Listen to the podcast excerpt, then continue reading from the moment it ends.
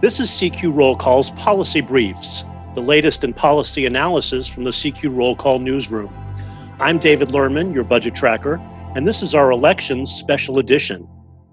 No matter who wins the White House in November, and no matter which party controls Congress next year, one thing is certain when it comes to appropriations there will be a need for more spending to counter the economic fallout from the COVID 19 pandemic.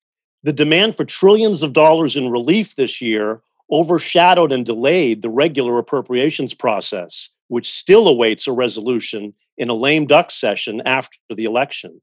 With no end in sight to the pandemic, the pressure for additional relief will continue next year, possibly diverting the focus yet again from annual spending bills that will be needed when the new fiscal year begins on October 1st.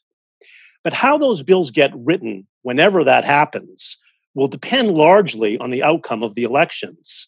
A Republican sweep would mean billions more dollars for a southern border wall and immigration enforcement, along with a higher budget for the military.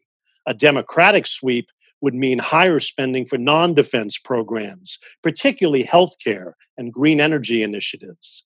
And Congress may have a freer hand to write those bills because lawmakers will no longer be bound by a 2011 deficit reduction law that sets strict caps on discretionary spending.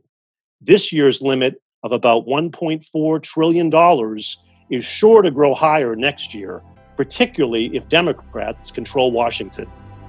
I'm David Lerman, your budget tracker with CQ Roll Call.